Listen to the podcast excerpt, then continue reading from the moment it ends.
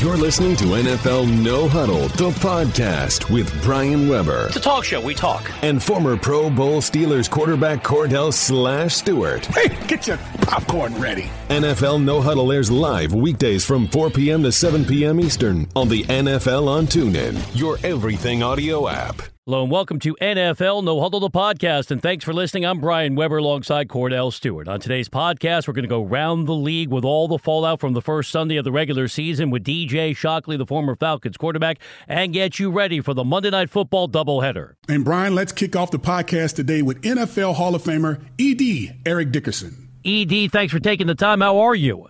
I'm good. How are you guys doing? We are doing well, and the Rams look good yesterday. But do we apply any degree of an asterisk next to that victory? Because Scott Tolzien was a disaster. Hey, let me tell you something. In the NFL, when you win, you don't put no asterisk. You just put the W or the loss, and we have we put a W there. Ed, when you look at how Jared Goff played yesterday, I know you had your, your sentiments to what you thought of how he played and maybe even the move that the organization made to grab him as the number one pick overall. Do you now feel as if, based on how Coach McVay has him planting his foot in the ground when it comes to throwing the football, throwing the ball with velocity, checking out of plays, getting under center, coming out of the huddle, getting the shotgun, he looked like he belongs. Do you are you buying into it, or you think it's just you need a little bit more because it was just week one? Well, well, it, it was week one, but but still, you know, he looked very good. I mean, that's that's what we've been looking for as as Ram fans here in LA is to to see the, our number one draft pick last year to play like a number one draft pick. And look, I'm not a big fan of always rushing the quarterback or any player that's that's the first pick in the draft or in the first round. You don't feel like you have to play right away. But you know that's the way that the game is right now. They want to try to play the players as soon as they can. But you know, yesterday he looked like that guy. You know, he made some great choices. Uh, he threw the ball very well. Uh, he looked like he was in command of the field. Uh, and I know they didn't play. The Colts are not a strong football team.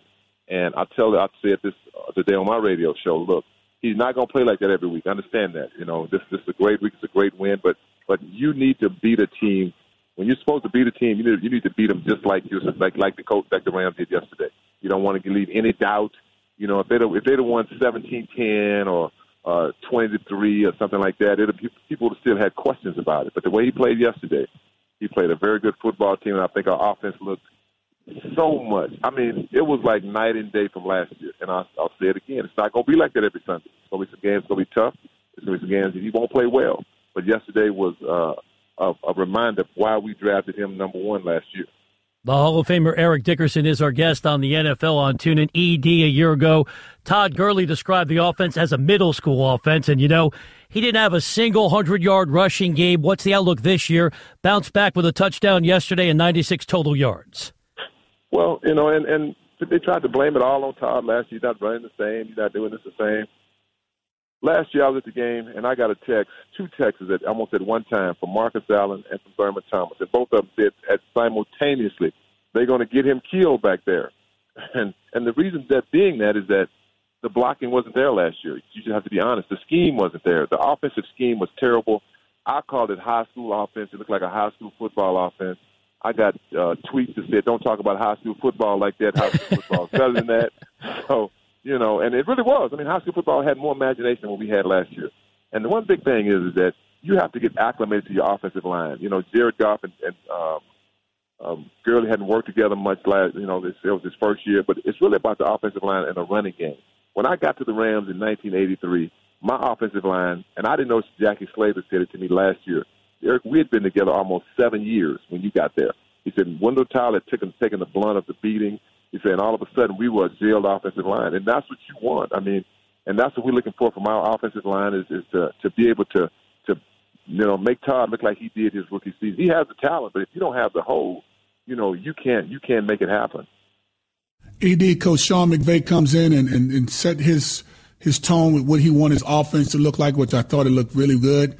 Um, you have to line up and play every week. So I don't I don't get into this thing of team was just that bad because of you was either just that good or you weren't. And I thought the Rams were not defensively.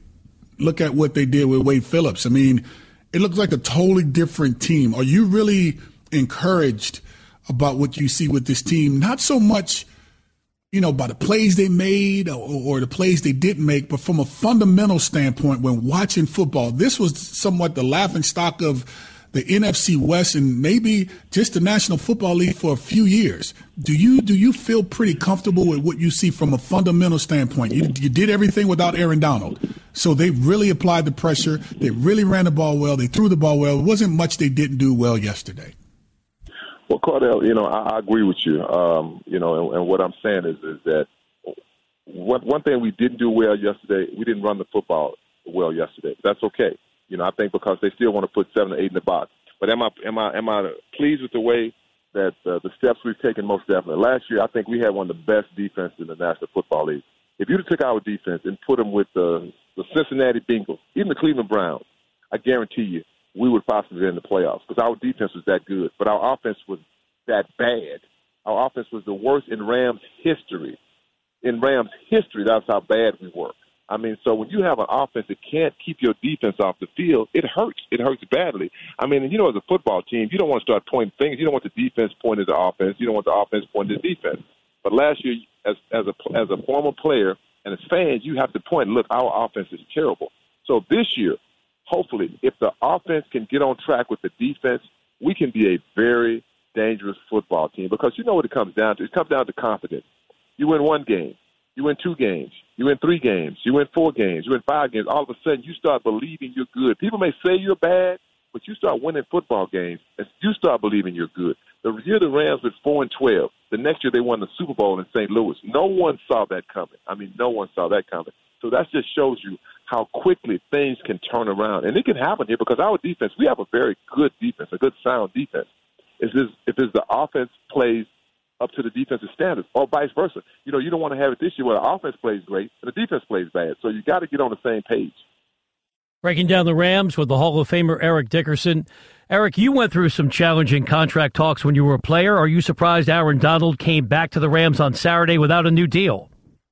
Uh, you know, not not really. I mean, because if he didn't come back, he still would owe the Rams that that, that year. I mean, you you can't you can't get them under it. So it's no way that he's going to sit out the whole year. It wouldn't make sense. I mean, if you sit out the whole year and you get the year wiped out, maybe so. But holdouts are hard. They, you know, they're they're hard on a player. I mean, players, you know, you want to be there with your team. You know, you want to, you know, want to play the sports you love.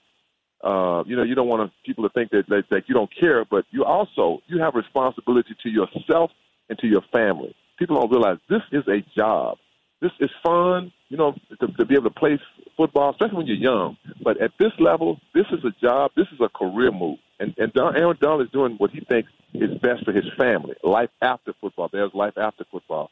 Am I shocked he came in? No, I'm not shocked he came in. Am I glad he came in? You know, I'll say this much here. You have to do what's best for you. And I say that to anyone. You do what you think is best for you. Ed, you mentioned life after football. Let's talk about life as an LA Rams fan. Give me your take on the energy in the city when seeing their team come week one play as well as they did. Are they a little bit more optimistic? Are they excited? Are they are they in position where some may be saying, "Man, we're going to the Super Bowl this year"? well, you know, I'll say this. I, I think I think people are still a little bit optimistic. Like, ah, we're not sure, maybe you know, we had we had I think they had sixty thousand tickets sold. It was about probably a little over fifty thousand at that football game.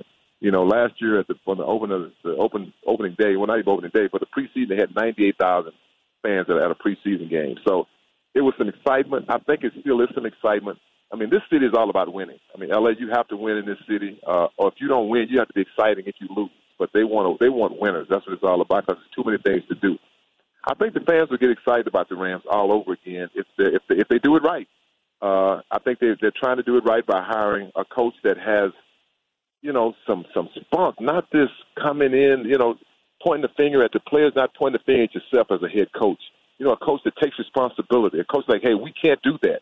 You know, he's a young coach, but the players like him, and it's all about respect. You know, you know, it's coach players have to respect their coach. And talking to the young players and even the older players that play under Sean McVay here, they have respect for him. Even he's a young, he's a he's a lot younger, same age as some of his own, some of his players, but they respect him, and he he knows pretty much everything about special teams, defense, offense. I mean, and I was shocked when the guy said, "Man, you know, he knows." He said he knows everything about every position. He said that gets me excited because I only play on special teams, but he knows my position. So it's most definitely some excitement with the fans and also with the coaching staff. So, you know, let's just see how the year goes, and, and hopefully that we if we keep winning, there'll be some excitement here in LA. Ed, always a pleasure. We appreciate the time. Now that you're the Rams VP of Business Development, are you the guy we call when Kordell comes to town if we need tickets to the Coliseum? Yeah, make sure you call me first. That's my man. That was the right answer. Straight to the point. That's what I'm talking about, Ed. Uh, okay, guys. Thank you, Eric. Thank we appreciate you, the time. Okay. All right. Okay. All right. Bye. You're listening to NFL No Huddle, the podcast, and we'll be right back with more after this. Get to know artists in a new way on Fireside Chat, exclusively on TuneIn. Search Fireside Chat to hear exclusive interviews with SZA. And I still don't know myself, but I think I'm comfortable with what I do and don't know. Legendary reggae artist Damian Marley stops by and talks about his inspiration behind Stony Hill. I'm not trying to hide where I come from or pretend to be something I'm not. ZZ Ward talks about her life and her music. So the inspiration for this album was a lot of past relationships. Get to know artists in a new way. Search Fireside Chat exclusively on TuneIn. Welcome back to NFL No Huddle, the podcast. Here are your hosts, Brian Weber and Kordell Stewart. We continue on NFL No Huddle, the podcast. Now let's dissect the key takeaways from Sunday's action with DJ Shockley, the former Falcons quarterback. DJ, we appreciate you taking the time. So the Falcons survived, winning by just six points on the road in Chicago. On that final drive, as you know, the Bears had two shots at the end zone, came away empty with a pair of drop passes. How did that Falcon D look to you? You know what? I, I, I felt uh, felt it good to see you guys again, talk to you guys. Um, uh, I thought they had their times. They were up and down. Uh, I thought they did a good job for majority of the game, uh, keeping everything in front of them. I think they only allowed two plays of over 20 yards, so limiting those big plays are big. Uh, but also heard Coach Quinn today talk about after he watched the film, they had double-digit missed tackles. So I know that's something that uh, he was really disappointed in, something they have to do better at. But uh, ultimately, when it came down to it, when they needed to stop there, uh, the Bears had four chances there from the five yard line and could not get it in. So ultimately, you bend, you bend, but you don't break, and you end up having the winning sack there by Brooks Reed to end the ball game, and it's always good to end that way. DJ, you know when going on the road into a hostile environment, it's always good to to get a victory, even if you squeak one out. Uh, one thing we talked about last week when you're on, which was this Atlanta Falcons team winning, finishing games. Uh, right. Two drives in the very latter part of this game, uh, scoring drives, uh, whether it's a touchdown and the field goal, they end up accomplishing that. How big of a win you think is it for this Atlanta team to actually go on the road into Chicago and get a win, or is it one of those where you know what, we almost lost it, we should have won a little bit better? No, I think uh, you bring up the, the perfect point of regardless of how the Bears were last year, I think they won three games. This is a totally different year. You go on the road. It's the first game of the year. Everybody's excited about it. You got a brand new team on both sides. So last year kind of is what that is. But to get a road win is always big, regardless of the opponent. Uh, I think they were very pleased to walk out of there with a win, regardless if it was close or not. Uh, this was a Bears team that, that gave them everything that uh, they could handle. And I think coming into the ball game, uh, a guy by the name of Tarik Cohen came in and really had a very big ball game from a rookie out of North Carolina A&T uh, playing for the Bears, and I think he was probably an X factor for them.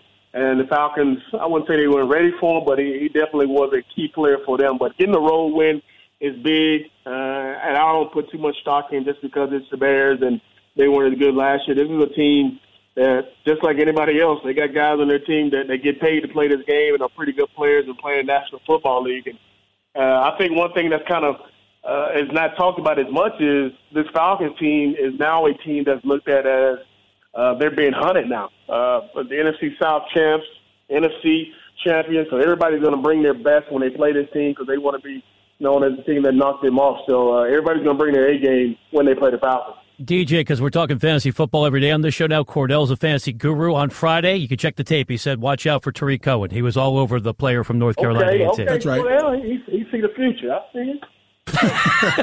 yeah, Tarik right. Cohen could be sitting next to me, and we would not know who he is. No but idea. he looked good on the field yesterday in Chicago. He's Kordell Stewart, fantasy analyst. I'm Brian Weber, checking in with our pal DJ Shockley, the former Falcons quarterback. Let me take you to Lambeau Field. DJ, were you surprised the Packer defense looked that good against the Seahawks? Seattle's offense shaky once again.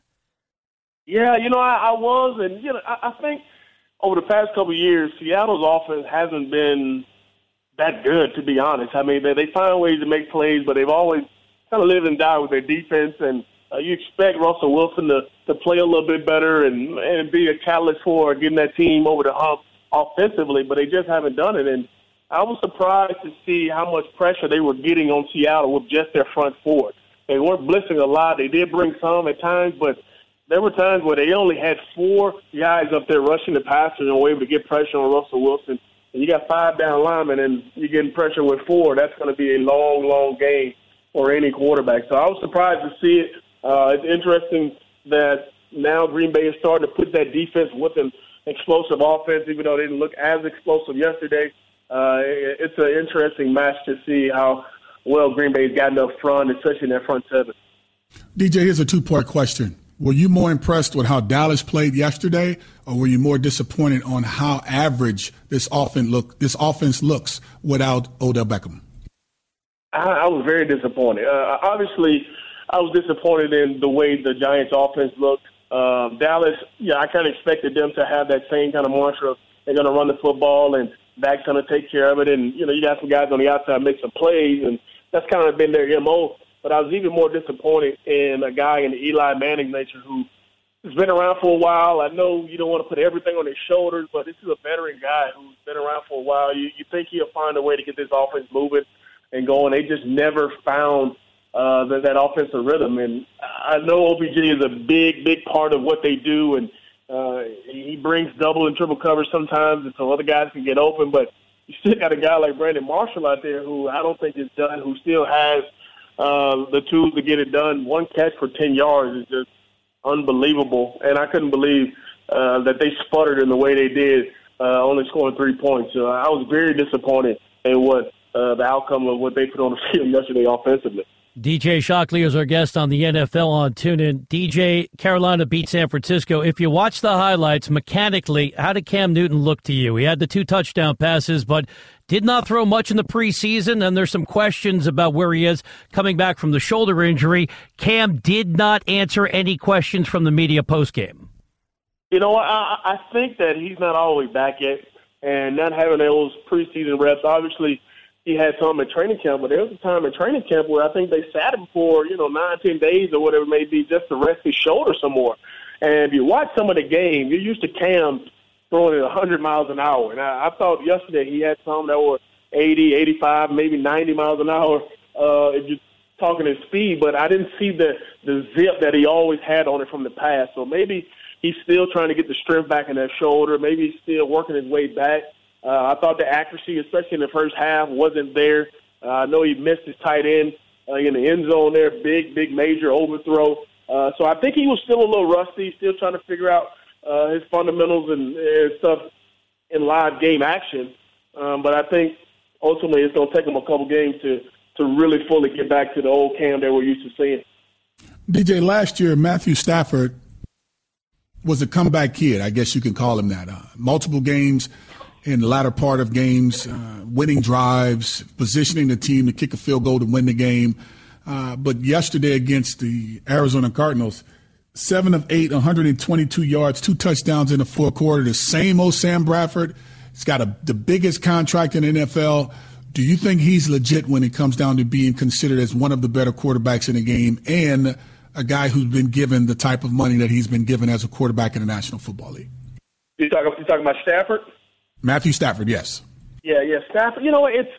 I think the jury's still out on Stafford. You know, because if you look at his overall record, he, has a more of a losing record than winning record, and I think giving him that money, Detroit understands that he is the franchise guy, and they probably won't get any better than him. But he is a he's a top caliber talent in the National Football League. But I think the jury's still out on him. I think he has to go out and win more games. He has to propel his team a little bit more uh, especially to get him in the playoffs and win a, a couple games to to be considered one of those guys. And I know it's not just the quarterback.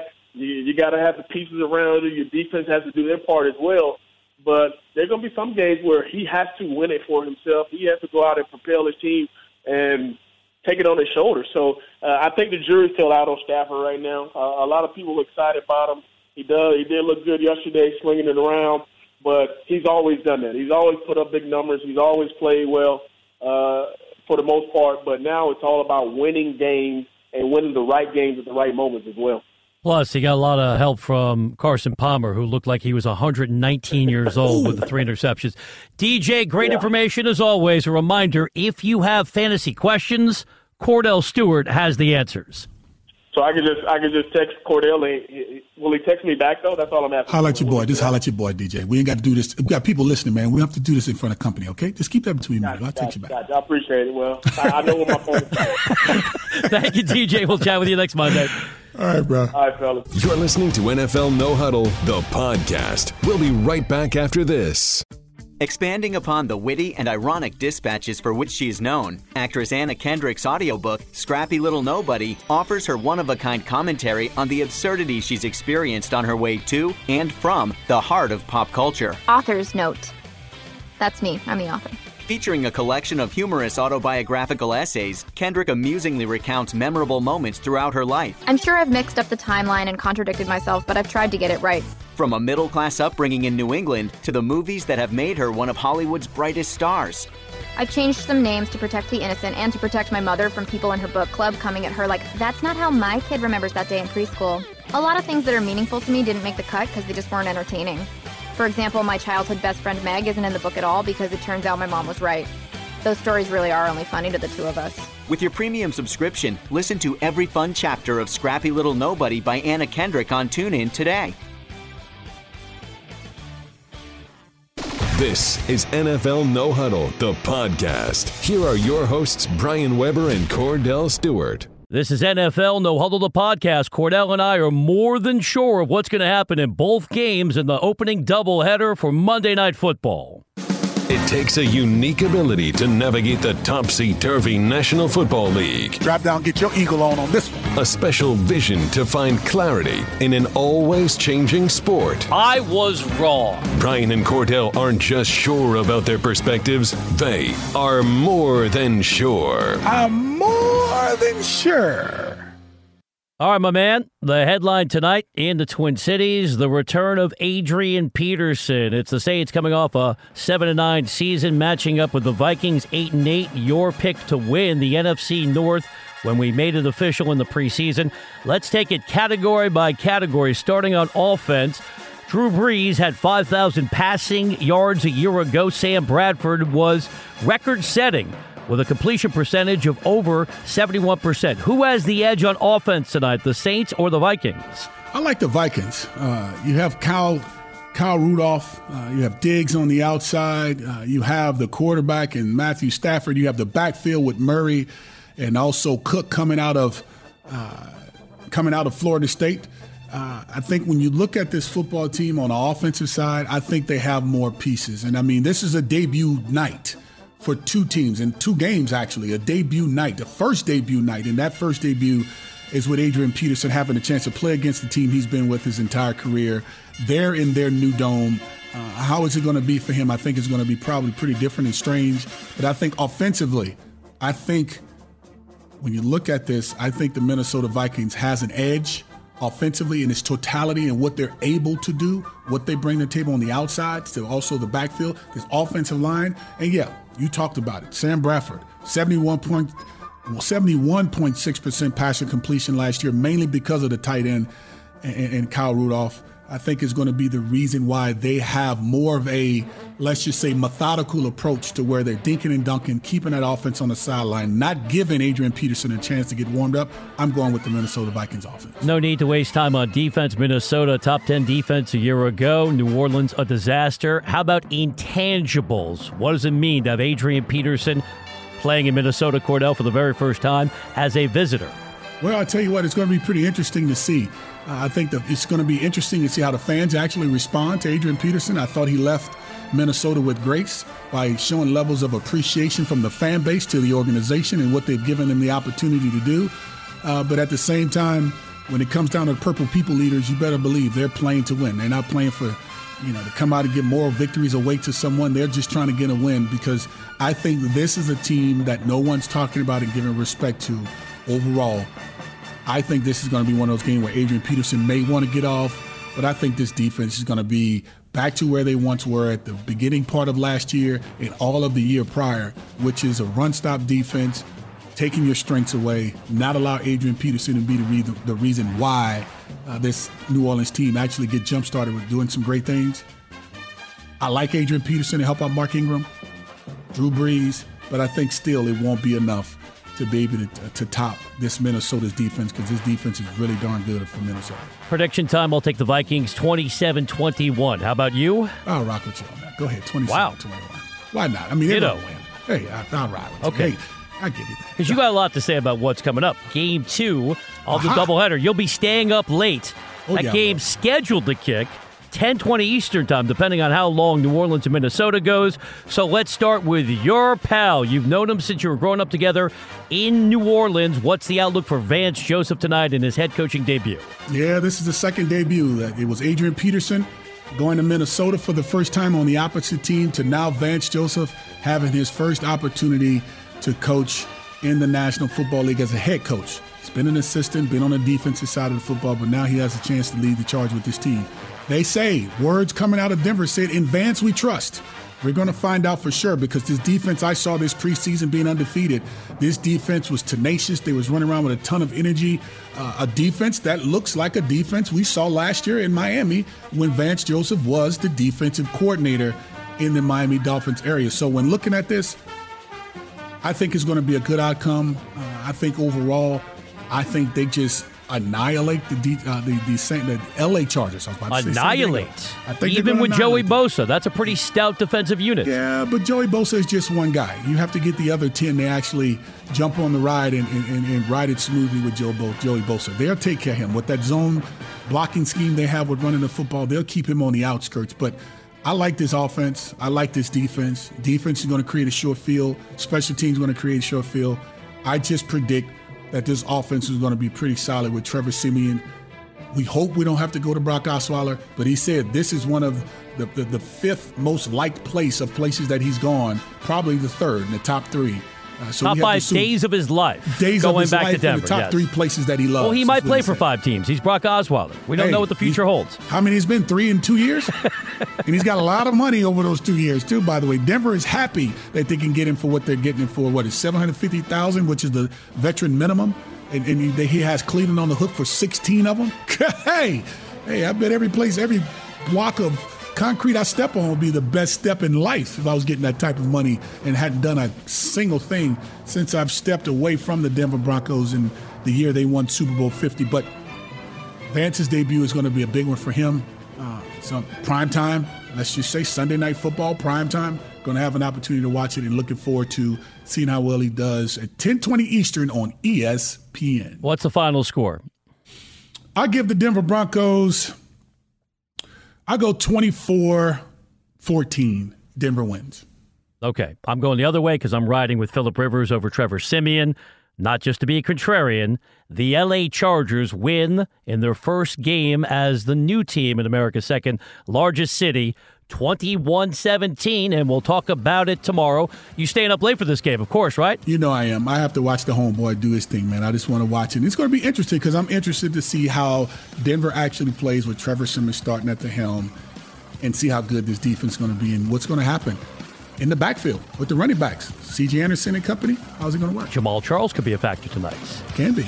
You're listening to NFL No Huddle, the podcast, and we'll be right back with more after this. Hi, I'm Kelly Sutton from TuneIn Country Roads. Was it more love or war putting this together? I loved it, but it, it was war. Really?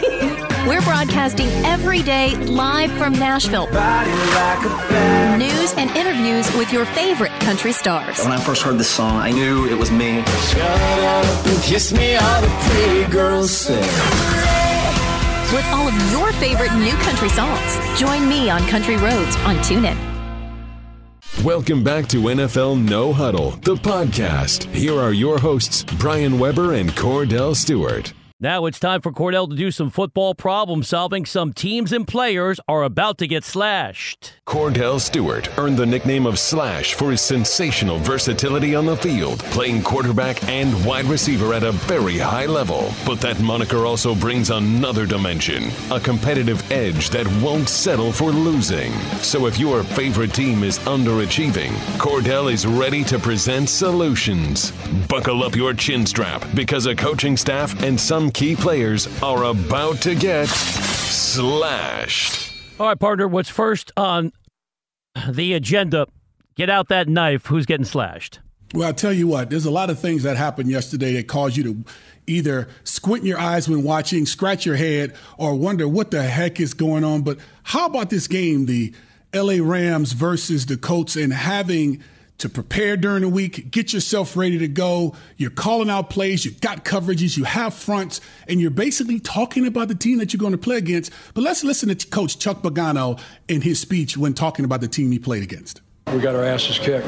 Credit 49ers and, and Coach McVay. 49ers?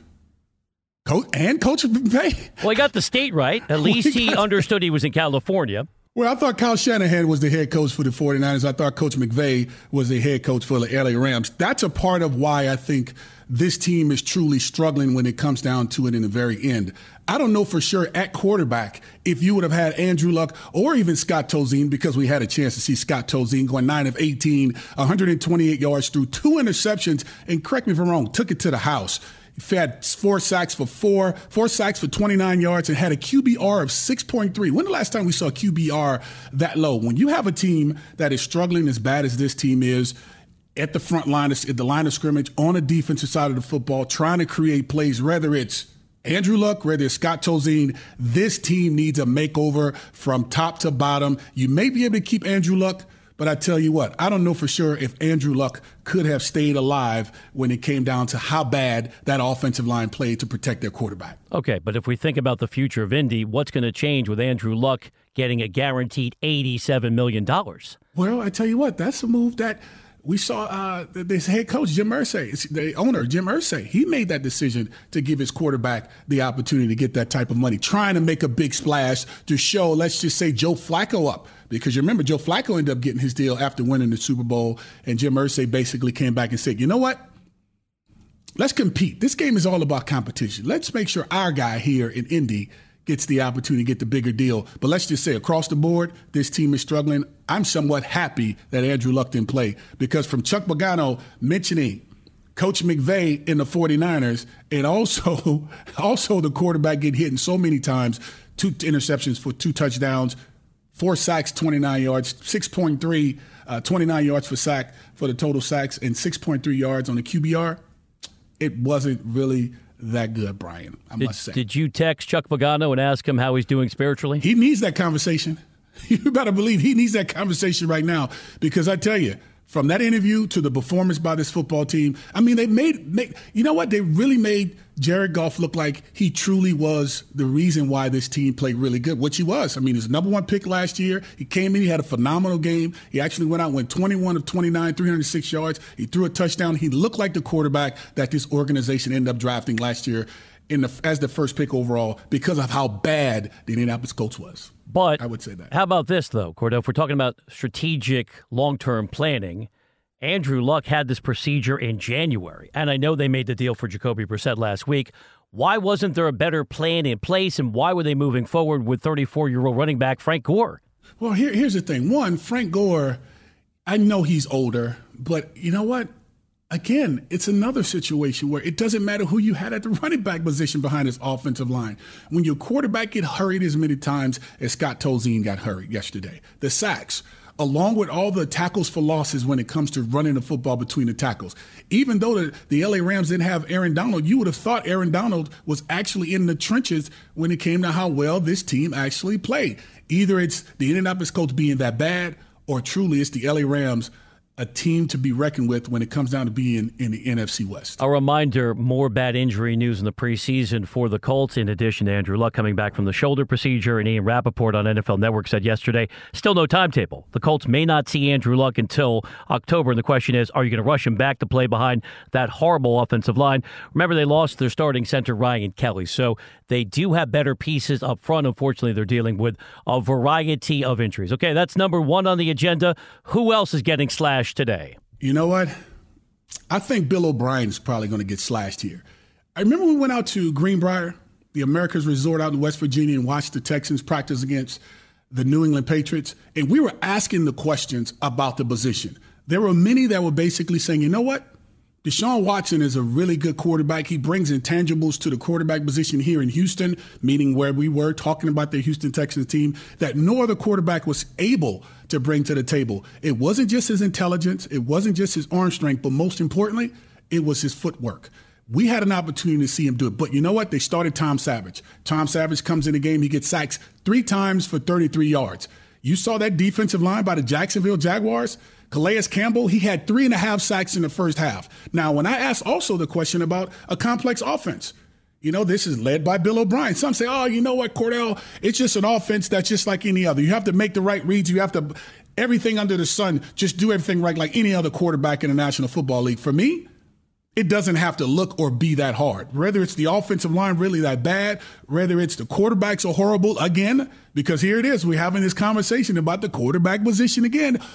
I'm going to ask this question to you, Brian. Are all the quarterbacks that we've seen come through Houston that bad under Bill O'Brien, or you think it's more now what we've seen with Tom Savage and also Deshaun Watson? Is it more of Bill O'Brien? Well, I don't know. There was a play calling yesterday, Kordell. You watched that game. Did you see that offensive line? I'm, I don't. I don't you. think the most nimble scrambler of all time, Sir Francis Tarkenton himself, could have avoided what Jacksonville was doing, coming up with those ten sacks. And he couldn't. And while talking about Deshaun Watson's good feet, yes, he scored. A, he threw a touchdown in the red zone, something they needed to get done. He also threw an interception, but he was sacked two less times than Tom Savage. He was sacked four times for 21 yards. So overall, you had 10 sacks for a loss of 54 yards by both of these quarterbacks. I'm, I'm, I'm just at the point where now I think it's more about, about Bill O'Brien and his approach offensively. Because I tell you what, they made this team and the Jacksonville Jaguars look as if they were the team to beat in the AFC South. Yes, I said it. The Jacksonville Jaguars look like the team to beat in the AFC South based on the physicality they brought to the table on the offensive side. And also, most importantly, which I think just annihilated everything they were trying to do on offense, the defense that they brought to the table when it came down to going against this football team. But for me, when it comes against Slash, I think it starts with Bill O'Brien. He needs to figure out what type of offense he wants to have and which quarterback he wants to have starting starting in the starting lineup. Having conversations, watching him on NFL Network and also ESPN, and they were asking the question about the quarterback position and what he's going to do. He was fumbling around everything uh, needing to be answered by basically saying that he's not sure who he's going to start. If I was a bet man and watching that game, I would set my offense up around Deshaun Watson and let him go. It's not saying Tom Savage is not good enough, but you had a chance to see his weakness. His weakness is when there's pressure up the field, he cannot move off of his spot to get to the next to the softer spot in the pocket to complete a pass. At least Deshaun Watson gives you the ability to be able to be flexible in your play calling, whether it's getting on the perimeter, whether it's quarterback draws, uh, uh, whether it's play action pass, giving Lamar Miller the opportunity out of the backfield to be able to create some plays. He had 17 carries for 65 yards, only 3.8 yards per rush. And then you had Deshaun Watson, two carries for 16 yards for 8.1 uh, Uh, eight yards per rush. So at the end of the day, for me, the guy that needs to be slashed is Bill O'Brien, the head coach for the Houston Texans. And Bill O'Brien, as you were referring to today, non-committal about who the starter is going to be. A reminder, Kordell, this game coming up for the Texans is on Thursday in Cincinnati. Short so week. it has to be made now. Road team. Well, they know internally. They're the, not telling us. Also, factor in Deshaun Watson is dealing with an ankle issue, so he's tender on the ankle. Are you really going to ask a rookie on a short week to go on the road if he's not 100%? What would you do if you're Bill O'Brien? Well, if I was Bill O'Brien, I mean, you, you may, to not make it seem as if you're panicking, is to keep the status quo what it is. The status quo is Tom Savage is our guy. We go ahead and bring the kid off the bench if we need to. uh, because that performance, it's enough to make you panic based on what we saw Jacksonville do against them. Jacksonville? We're talking about Jacksonville, a team that we've been tr- keep on the surface of conversation just in general. We basically said they have a better supporting cast in London, over in Europe, when they actually travel on the road because of how tough and how rough it's been for these Jacksonville Jaguars teams, in particular for Blake Bortles. I mean, yes, he went out and went 11 to 21, he threw a touchdown yesterday, 125, 128 yards, somewhere in there. Happy for him. He got an opportunity to get a win under his belt, but I think in order for them to be able to get that done, uh, they had to do it the way they did yesterday. So hats off to the Jacksonville Jaguars. Poor performance and effort by Bill O'Brien and his team with the Houston Texans. In less than 10 minutes, we're going to give you our comprehensive preview thoughts on what's coming up tonight on Monday Night Football, what we are more than sure is going to happen both in the Twin Cities, the return of Adrian Peterson to Minnesota, Saints taking on the Vikings, and then in the late game, it's the Chargers. First official game is the LA Chargers on the road in Denver, a pair of new head coaches in Anthony Lynn and Vance Joseph, Kordell's good friend. All right, my man, you're on a roll. Who is getting slashed next on this busy Monday? I'm going with the Cincinnati Bengals with Andy Dalton. This team yesterday, this was a team that I thought would be able to compete for the second spot in this division. Saying that basically, you know what, the Baltimore Ravens don't have anything. They don't have a running game. Uh, Joe Flacco's back uh, could be a part of of why they may not succeed. But Joe Flacco went out just very, let's just say, manageable from a manageable standpoint with nine to seventeen, nothing courageous, 121 yards, touchdown and INT. But when you look at Cincinnati and what they were able to do, speaking particularly about Andy Dalton, who should be slashed, four interceptions, one fumble for a loss. I tell you what, when you put your team in position to where you have a total of five turnovers, five turnovers, you got sacked five times for 26 yards. You put your team in position to not be able to score any touchdowns. I mean, that was probably the most horrible day, I would say, of Andy Dalton's career since being in Cincinnati. If there's a person who I would be, have slashed, it would be him. But we can even go to the next level and say even Marvin Lewis.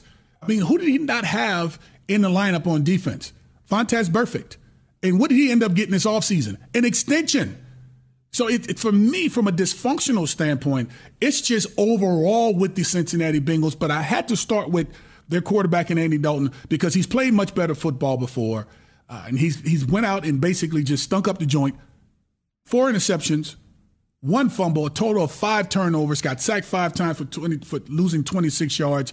But last but not least, I think the guy that's actually leading the helm when it comes down to the Cincinnati Bengals, Coach Marvin Lewis, I think he needs a little slice too on his leg. He needs a little cut somewhere. He needs a slash. Let's go on his shoulder. We won't go to none okay, of the Remember, veins. this is metaphorically speaking. Metaphorically we're not encouraging speaking, yes. the kids to do anything oh, no. involving. No, when you say slash, slashing. that means we're, we're dealing with you. Yes. And so when I think of Marvin Lewis and, and, and how he's gone about it, I think it's just a cultural thing there in Cincinnati when it comes down to it. I know people say, man, it's just the first week. Don't become a prisoner of the moment. Well, you know what? Four interceptions, one fumble for uh, one fumble, and losing a fumble, and also Vontaze Burfict, the leader who got an extension, is not even in the lineup.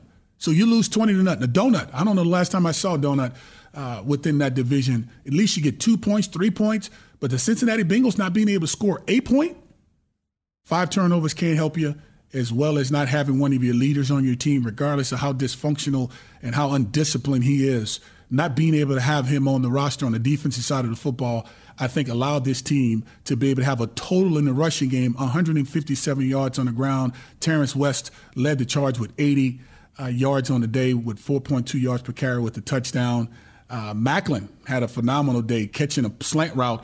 Uh, Jeremy Maclin, the receiver, the new receiver coming out of Kansas City, had two catches for 56 yards, uh, 28 yards per catch, had a touchdown. But Cincinnati, average at best to say the least. Andy Dalton, Coach Marvin Lewis, I'll throw you in the mix too with the decision to give a, an extension to Vontaze Burfict, sending the message that when it comes to disciplining your players and across the board, uh, there's no sense of urgency. And I think we saw that with Andy Dalton. Four interceptions, one fumble for a loss, five turnovers with five sacks for 26 yards loss. I mean, that was, oh, how about this QBR? 0.7. That's not good. That, Point that's seven, not good even at if we round That- up.